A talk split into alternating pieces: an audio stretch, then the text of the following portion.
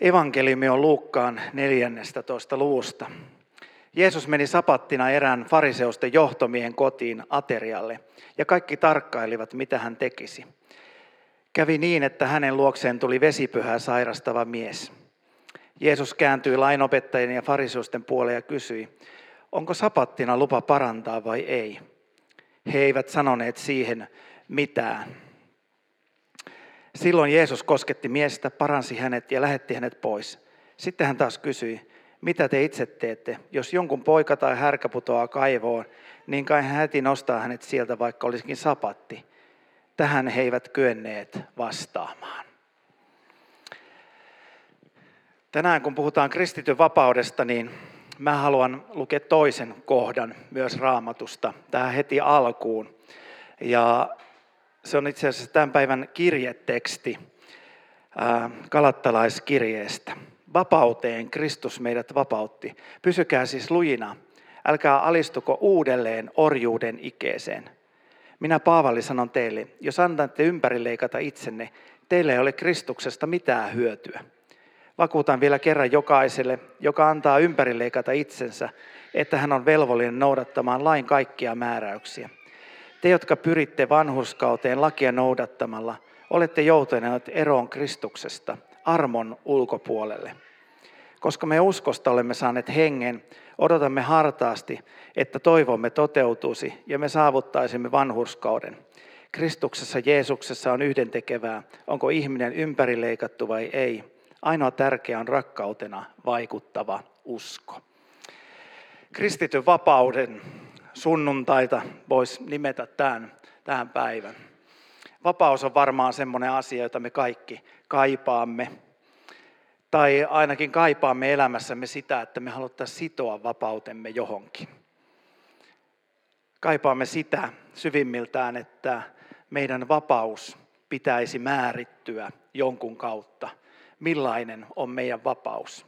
Millainen on sinun vapautesi tänään? Oletko sinä vapaa ihminen? Oikeastaan yksi kohta pysäytti mut näiden tekstien äärellä erityisesti. Ja se on tuo kalattalaiskirjeen ihan loppu. Ainoa tärkeä on rakkautena vaikuttava usko. Ainoa tärkeä asia on rakkautena vaikuttava usko.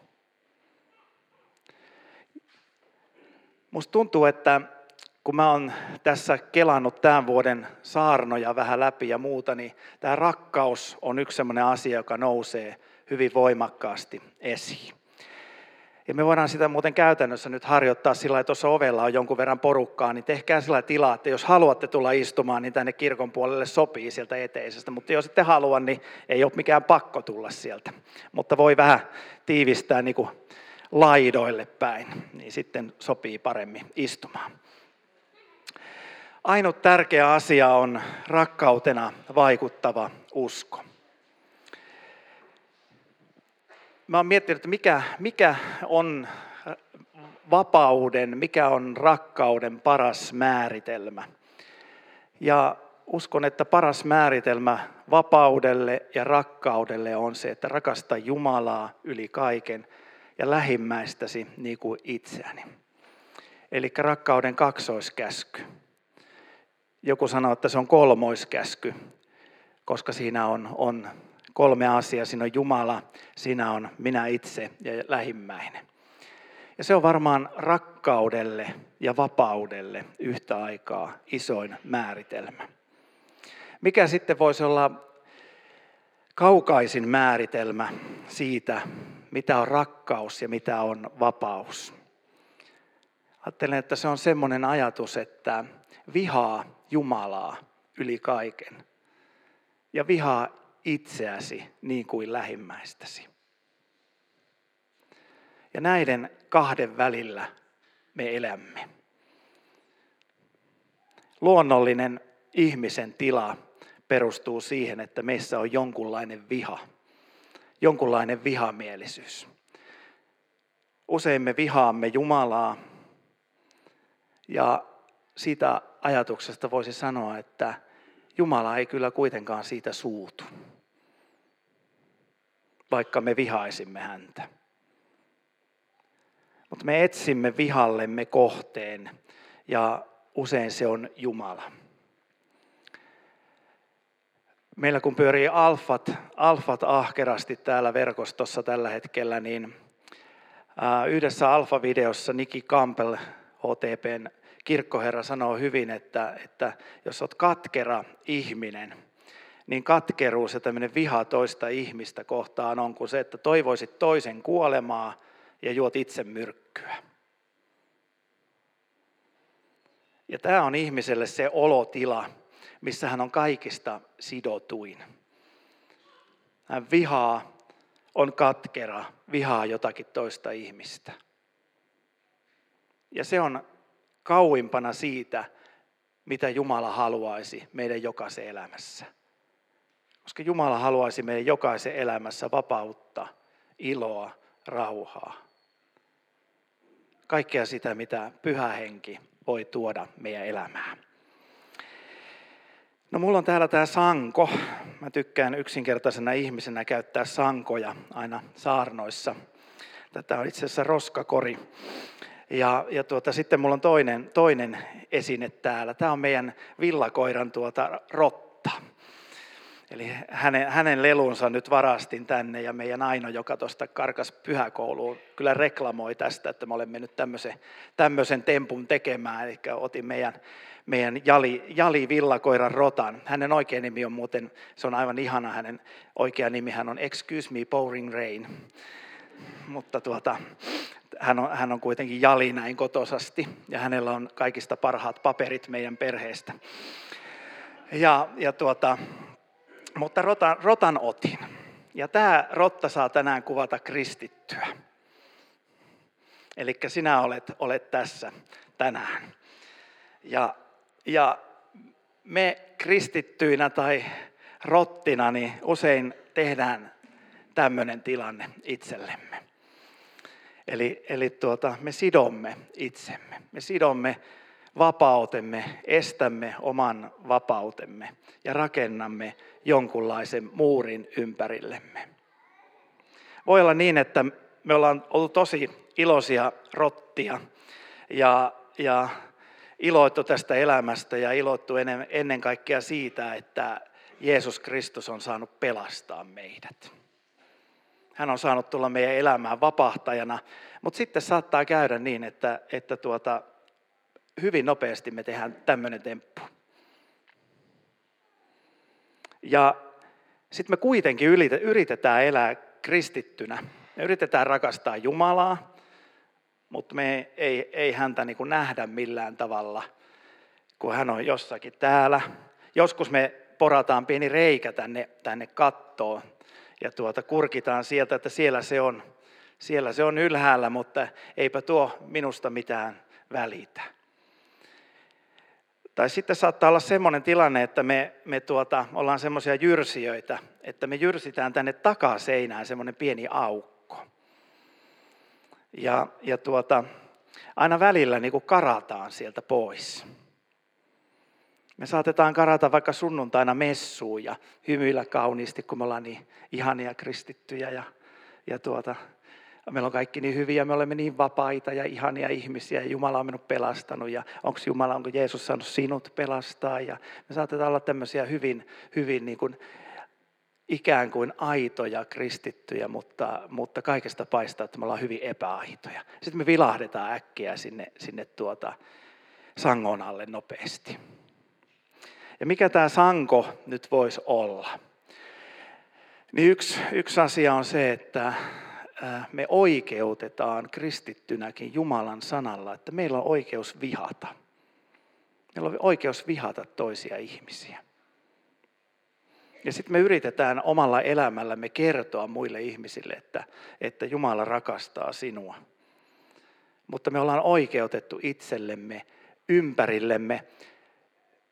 Voisi sanoa pitkäsen panosharnas joskus näitä ismeistä niin esimerkiksi me ollaan oikeutettu vihassamme joku ismi, jolla me katsotaan, että tämä on nyt sitä Jumalan rakkautta, jota mä olen täällä elämässä viestimässä muille. Ja sitten sidon kuitenkin itse, itseni ympärille tämmöisen vahvan jonkun, jonkun ajatuksen, aatemaailman ja ajatellaan, että tämä on nyt sitä Jumalan minulle tuomaa. Ja se syntyy syvimmiltään siitä, että sisälläni on joku suuri viha, sisälläni on joku suuri katkeruus, jotain sellaista, joka ei ole koskaan saanut parantua.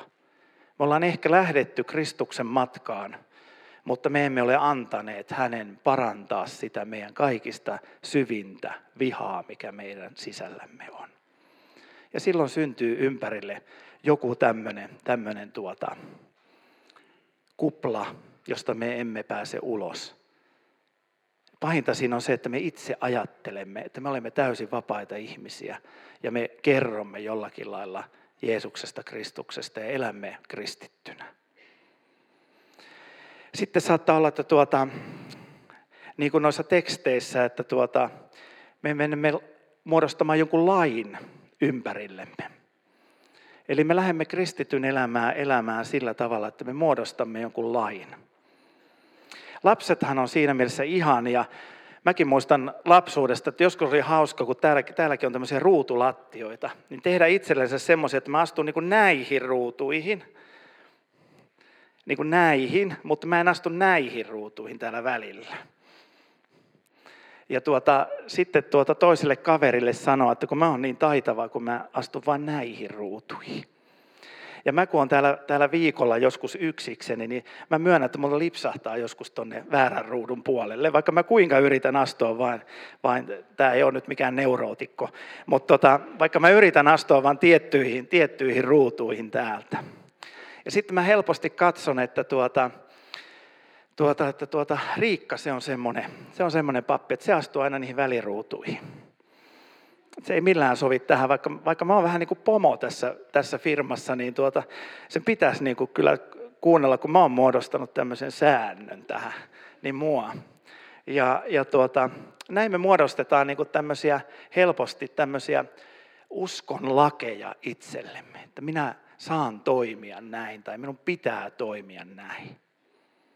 Ja tässä tekstissähän on nyt kysymys tietysti vanhan testamentin ja uuden testamentin rajakohdasta, missä, missä tuota, juutalainen ajatus siitä, mitä sapattina saa tehdä, törmää siihen ajatukseen, että mikä on rakkautena vaikuttavaa uskoa, mitä, mikä, mikä on sitä, mitä Kristus haluaisi tässä maailmassa tapahtua.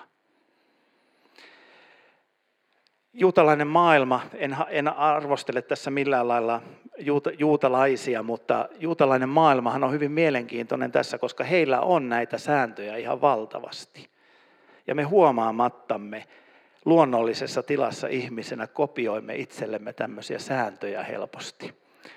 Eli Eli tuota, heillähän on esimerkiksi, muista ihanin on tämä Shabbat Elevator, eli tuota sapattihissi, joka tuota on tämmöinen suomalainen herrahissi, joka kulkee, kulkee tuota kerroksen väliä ja pysähtyy joka kerroksen, ettei tarvitse painaa nappia, koska tuota, sunnuntaina ei saa tehdä tulta. Ja jos sä kosket sähkölaitteeseen, niin se katsotaan tulenteoksi, niin sen takia sä et saa painaa sitä nappia, niin se hissi menee sillä ja pysähtyy joka kerroksi. Jokaisessa israelilaisessa hotellissa on tämmöinen sapat elevator, jota käytetään sapattina. Tai, tai tuota ortodoksijuutalaisten alueella, kun käytte ja kierrätte, niin tuota, sapattina siellä on tuota, ää, tämmöiset sapattilangat, ää, jotka estävät sen, että et vahingossa kävele yli sapatin matkaa ja, ja tuota, tämmöisiä säädöksiä. Ja nämä voi olla meistä huvittavia, mutta helposti käy niin, että meidän vapaus häviää kristittynä. Ja me ajattelemme, että meidän täytyy ruveta muodostamaan jotakin tämmöisiä kehiä ympärillemme. Ja lähteä toimimaan niistä käsin. Ja se ei ole minun nähdäkseni Kristuksen ajatus. Kristus sanoi, että vapauteen hän meidät vapautti. Pysykää lujina, älkää astuko uudestaan orjuuden ikeeseen. Älkää suostuko uudestaan siihen, mitä on orjuus. Älkää orjuuttako itseänne uudestaan. Älkää rakentako itsenne ympärille roskaämpäriä ja uppoutuko sen sisälle – ajatellen, että te olette vapaita. Ja miten on mahdollista, että me emme sido itseämme uudestaan? Miten on mahdollista se, että me emme jää kiinni uudestaan siihen orjuuteen, josta meidät on vapautettu? Se on mahdollista ainoastaan Jumalan pyhähengen kautta.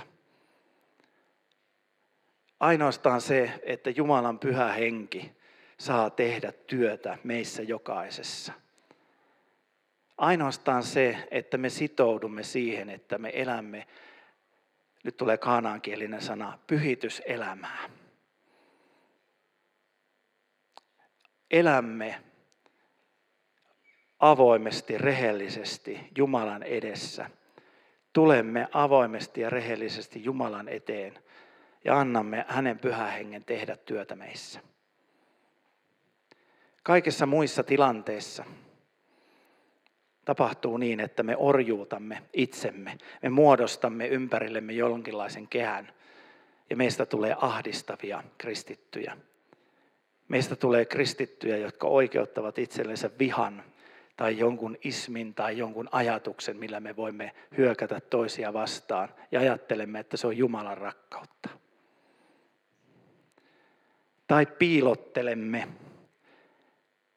jotakin asiaa elämässämme niin, jonka tiedämme, että se on syntiä meidän elämässä, emmekä suostu tuomaan sitä vapauteen. Kaivamme sen pienen kolon ja ikään kuin vilahdamme yhteydessä, toisten kristittyjen yhteydessä sieltä kolosta esiin.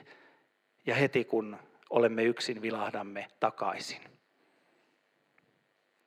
Ainoastaan Jumalan pyhä henki voi tehdä meissä sellaisen työn, että me saamme olla ja saamme pysyä kokonaan vapaana.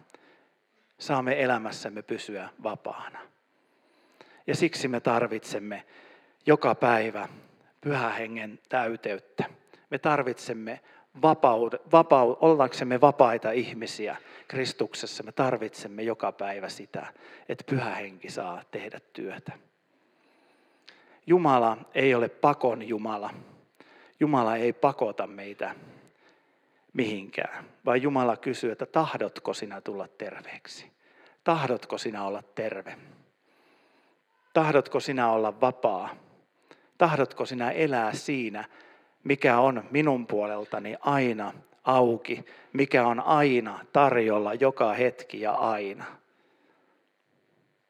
Vai tahdotko sinä valita edelleen sen tien, että sinä sitoudut jonkinlaisiin sääntöihin, jotka useimmiten on sinun itsesi luomia sääntöjä, joilla sinä ahdistat itsesi nurkkaan ja ahdistat itsesi pois Jumalan rakkauden alta, vaikka Jumalan rakkaus on totta ja olemassa olevaa koko ajan.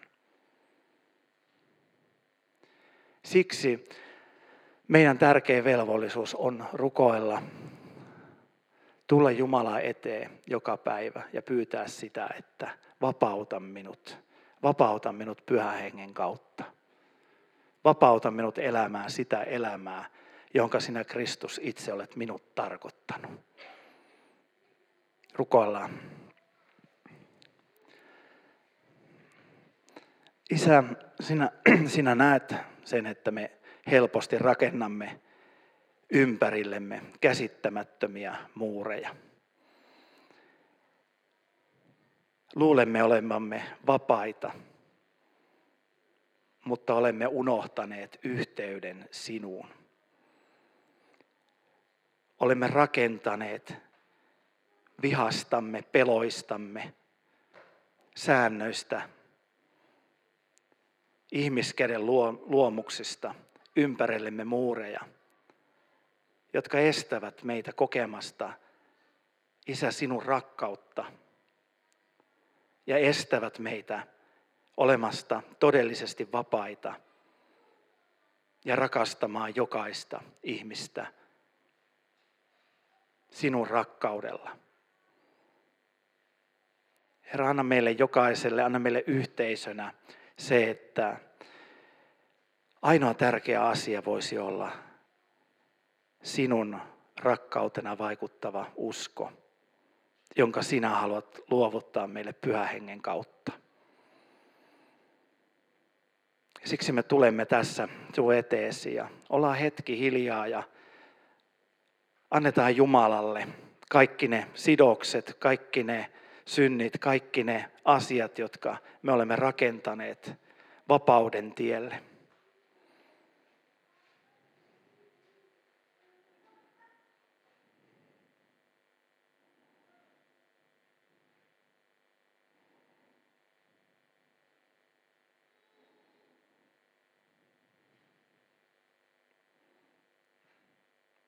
Kiitos Jeesus, että sinä näet salatuimpaan saakka, sinä näet syvimpään saakka meidän sydämissämme.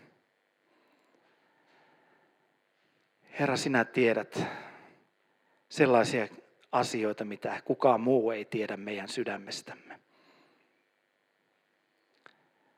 Me pyydämme sitä, että Jeesus, tule sinä tänä iltana ja paranna meidän sisin. Anna meidän luopua katkeruudesta, anna meidän luopua vihasta, anna meidän luopua vainosta, toisten inhoamisesta ja niistä, joilla olemme rakentaneet muurin ympärillemme. Tule pyhä henki, tule meidän sisimpään, kosketa sinä meitä jokaista ja täytä meitä pyhällä hengelläsi tässä, että me voisimme olla kristittyjä, jotka ovat vapaita, jotka voimme sanoa, että ainut asia, mikä vaikuttaa meidän kauttamme, on rakkautena vaikuttava usko. Siksi me pyydämme, tule pyhä henki ja täytä meitä tässä hetkessä. Ja Herra, kun me tänään tästä lähdemme, anna meidän lähteä vapaina – Anna meidän lähteä uudistuneita. Anna meidän lähteä siinä kokemuksessa, että me saamme vaeltaa Isä sinun rakkaudessa. Ja se on ainut asia, joka tekee meistä todellisesti vapaita. Ainut asia, joka tekee meistä vapaita, että sinä Isä olet lähettänyt poikasi joka saa pyhän hengen kautta tulla todelliseksi meidän sydämissä. Ja me saamme olla vapaita. Siksi täytä meitä armosi käskyn mukaisesti. Täyttykää pyhällä hengellä, että voisimme elää tässä maailmassa ja valloittaa tämän maailman ja kerran ylistää sinua kirkkaudessa sinä kirkkauden isä, isä, poika ja pyhä henki. Amen.